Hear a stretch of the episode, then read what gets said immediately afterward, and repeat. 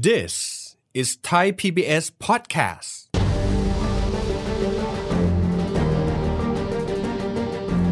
คนจนเล่นหวย คนรวยเล่นหุ้นไม่จริงเสมอไป คนไทยไม่ว่าจะอยู่ในระดับรายได้ประมาณไหน ก็จะมีสัดส่วนจำนวนไม่น้อยทีเดียวนะครับ ในการที่จะเล่นหวยและเสี่ยงโชคกันด้วย ในแต่ละปีจะมีจำนวนของนักพนันใหม่เกิดขึ้นประมาณ 7 0 0 0 0 0 กว่าคน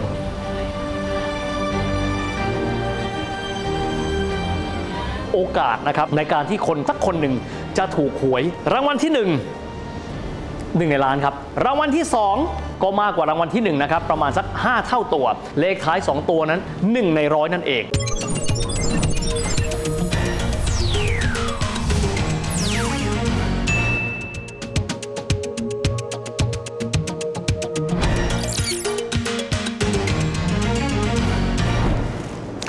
สวัสดีครับท่านผู้ชมครับ ยินดีต้อนรับเข้าสู่รายการเศรษฐกิจติดบ้านนะครับ รายการที่ทำให้ท่านนั้น ไม่รู้สึกว่าข่าวเศรษฐกิจนั้นเป็นเรื่องที่ไกลตัวอีกต่อไป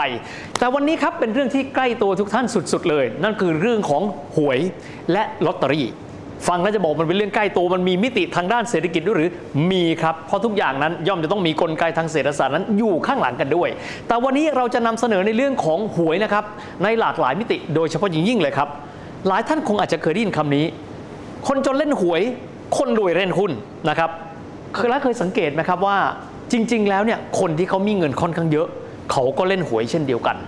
และอาจจะเคยถามนะครับว่าจริง ๆ แล้วเนี่ยถ้าเกิดว่าเราไม่เล่นหวยเลย ในแต่ละงวดแต่ละงวด แล้วเราเคยนับไหมครับว่า รวมกันออกมาแล้วเนี่ย เป็นเงินเท่าไหร่ที่คนสักคนหนึ่งเนี่ยเล่นหวยมาเป็นเวลายาวนานหลายสิบปีติดต่อกัน วันนี้แหละครับเราจะมาพูดคุยนะครับมิติและก็ตัวเลขสำคัญในเชิงเศรษฐศาสตร์ที่มีความเกี่ยวข้องกันกับเรื่องที่ใกล้ตัวของพวกเรามากๆ นั่นก็คือเรื่องของหวยและลอตเตอรี่นั่นเองต้องบอกแบบนี้ครับว่าเวลาที่เราคุยถึงเรื่องหวยเรื่องของลอตเตอรี่จริง ๆ แล้วถ้าจะถามว่ามันเป็นการพนันไหม โดยนิยามแล้วมันเป็นการพนันนะครับ เพียงแต่ว่าสลากกินแบ่งรัฐบาล มันเป็นการพนันที่ถูกต้องตามกฎหมายกันด้วย ที่เราเรียกกันว่าสลากพิมพ์นี่แหละครับแต่แน่นอนว่าอีกสิ่งหนึ่งที่ยอดนิยมมากๆ เลยสำหรับคนที่ชอบเล่นสลากกินแบ่งรัฐบาล ก็คือหวยใต้ดิน วันนี้เวลาที่เราคุยถึงเรื่องของลอตเตอรี่สลากกินแบ่งรัฐบาล และหวยนี้เนี่ยเราอาจจะมีการรวมๆกันเข้าไป เพราะว่าเม็ดเงินที่คนไทยนั้น ใช้จ่ายกับเรื่องแบบนี้ไม่น้อยทีเดียวกันด้วย เรามาเริ่มต้นดูกันก่อนนะครับว่าคำว่าหวยนะครับหรือว่าสลากกินแบ่งรัฐบาลอาจจะเรียกชื่อแตกต่างกันไปนั้นเนี่ยอยู่ในเมืองไทยมายาวนานเท่าไหร่แล้วนะครับพูดไปแล้วจะตกใจนะครับ เพราะว่าหวยหรือว่าสลากกินแบ่งรัฐบาลนั้น เริ่มต้นในประเทศไทยตั้งแต่ปี 2378 นั่นก็คือปีที่ 53 นะครับของกรุงรัตนโกสินทร์ก็เป็นช่วงเริ่มต้นกรุงรัตนโกสินทร์ในยุคต้นนั่นเอง แต่สำหรับคำว่าสลากกินแบ่งรัฐบาล หรือว่าลอตเตอรี่ก็คือเรียกตามฝรั่งนะครับเพราะยุคนั้นเนี่ยมีอิทธิพลชาติตะวันตกมาค่อนข้างเยอะแล้ว อันนั้นอยู่ในช่วงรัตนโกสินทร์ตอนกลาง ก็คือยุคสมัยของล้นเกล้ารัชกาลที่ 5 นี่แหละครับพูดง่ายหวยลอตเตอรี่อยู่กับคนไทยมาเป็นเวลายาวนานนับร้อยปีกันแล้วด้วย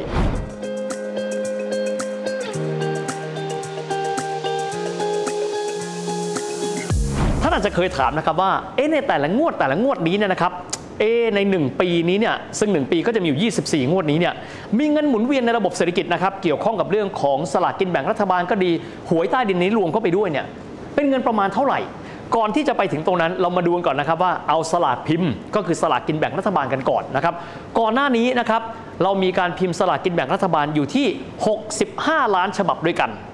แต่ว่าเมื่อไม่นานมานี้ครับไม่กี่ปีที่ผ่านมานี้บอกแบบนี้บอกความต้องการหวย หรือว่าสลากกินแบ่งรัฐบาลแบบสลากพิมพ์ของคนไทยเนี่ยเยอะขึ้น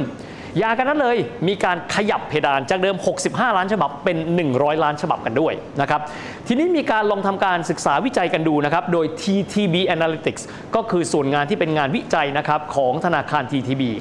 จากข้อมูลของ TTB Analytics พบว่าคนไทยกว่า 67 ล้านคน มีอยู่หนึ่งใน 4 ที่ซื้อลอตเตอรี่และหวยใต้ดิน แต่ละปีคิดเป็นมูลค่าถึง 250,000 ล้านบาท เทียบเท่ากับเงินลงทุนสร้างรถไฟฟ้าเชื่อม 3 สนามบิน และเยอะกว่ามูลค่ากองทุน LTF RMF เกือบ 3 เท่าครับ ถ้าเรามองดูนะครับว่า 250,000 ล้านบาทมันเยอะขนาดไหน ถ้าท่านลองดูงบประมาณแผ่นดินนะครับของบ้านเรา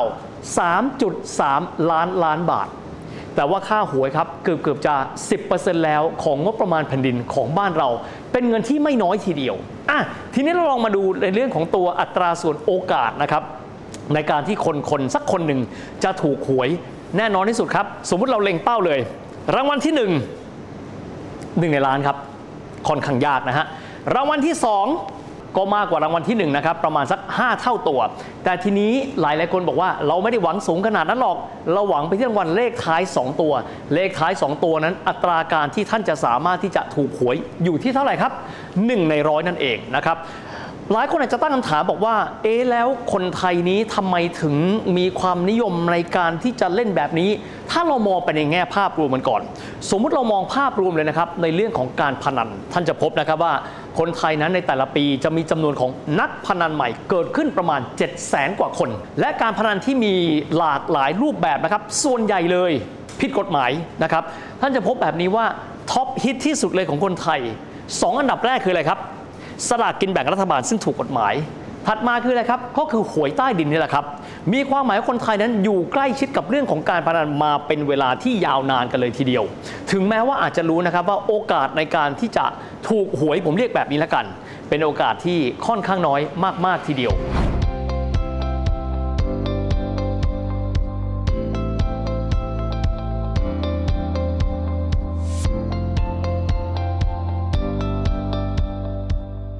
คำถามคือ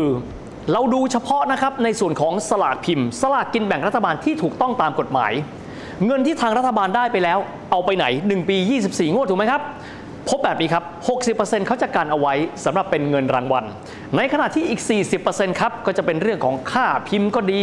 ค่าดำเนินการค่ากระจายสลากจากทางด้านของผู้พิมพ์เอง ไปสู่ยี่ปัวและกระจายออกไป ส่วนนั้น 40%ทีเดียว ซึ่งหลายท่านก็จจะมีการตั้งคำถามแบบนี้ เอ๊ะ ถ้าเกิดว่าเราใช้ระบบออนไลน์นะครับ ไม่ต้องพิมพ์ ไม่ต้องมีการกระจาย ทุกคนก็ซื้อได้โดยตรง จะดีกว่าไหมอะ อันนี้เราเก็บไว้ก่อน เราไปคุยส่วนอื่นกันต่อครับ นั่นก็คือเรื่องของการที่บอกว่า คนจนเล่นหวย คนรวยเล่นหุ้นครับ ในส่วนนี้คำถามออกมาแบบนี้ เราต้องไปดูนะครับว่าจากการวิจัยนะครับจากการเก็บข้อมูลของ TTB Analytics ก็พบแบบนี้นะครับว่าจำนวนของคนที่มีรายได้ต่อเดือนเป็นหลักแสนบาท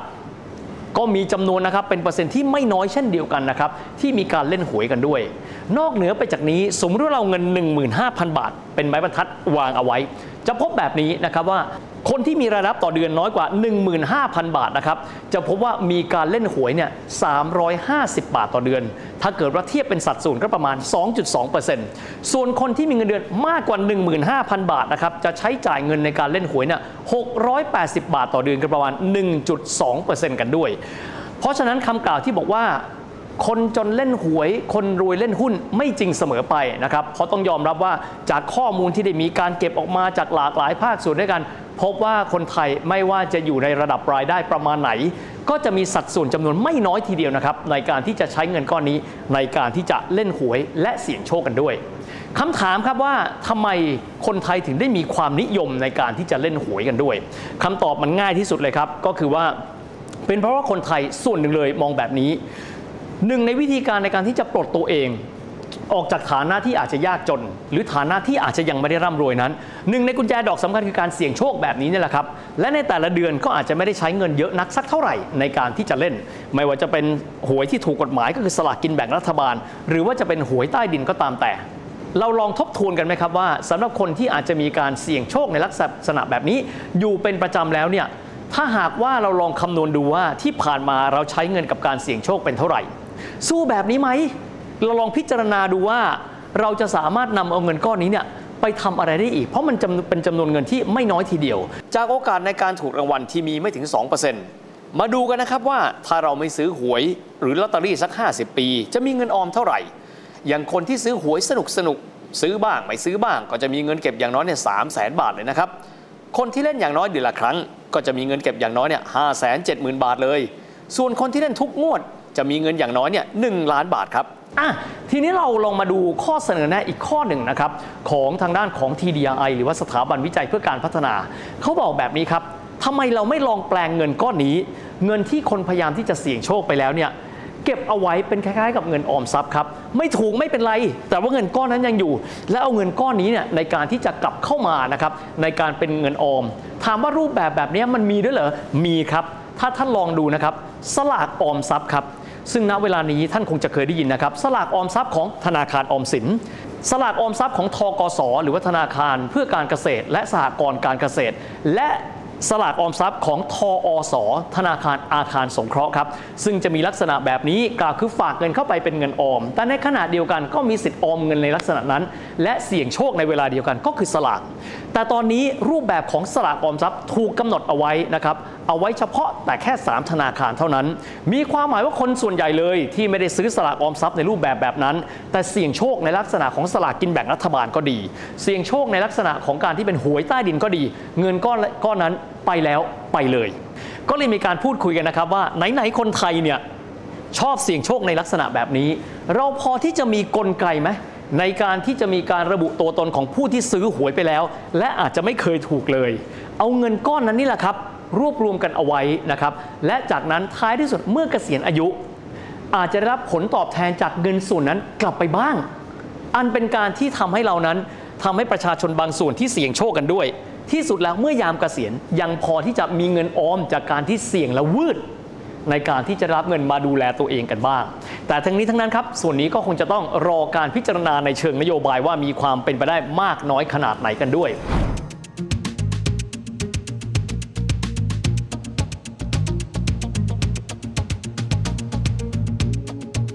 แต่ส่วนครับในโลกของดิจิทัลแบบนี้คงจะเป็นไปไม่ได้ ถ้าเราจะละเลย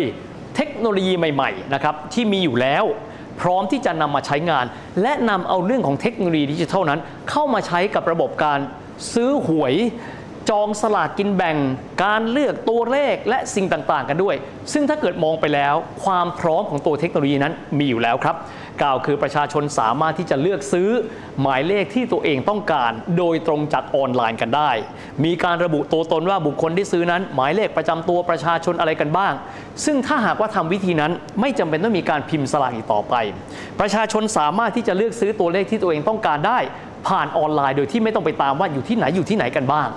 ซึ่งสิ่งเหล่านี้แหละครับ อีกส่วนหนึ่งที่จะได้คือ เราจะได้ฐานข้อมูลมหาศาลทีเดียวว่า คนไหนซื้อเป็นจำนวนเงินเท่าไหร่ ซื้อเมื่อไหร่ความถี่เท่าไหร่ ซื้อจากพื้นที่ใดกันบ้าง สามารถนำเอาข้อมูลเหล่านี้ ไปบริหารจัดการได้อีกอย่างมหาศาลทีเดียวครับและนั่นก็เป็นภาพรวมนะครับของรายการเศรษฐกิจติดบ้านในวันนี้ ที่เรามาพูดคุยถึงประเด็นที่ใกล้ตัว นั่นก็คือเรื่องของสลากกินแบ่งรัฐบาล เรื่องของหวย แต่ในมิติทางเศรษฐศาสตร์ ซึ่งมีความเกี่ยวข้องกับการวางแผนชีวิตทางการเงินของทุกๆท่านกันด้วยสำหรับวันนี้เวลาหมดลงแล้วนะครับ แล้วพบกันใหม่โอกาสหน้า สวัสดีครับ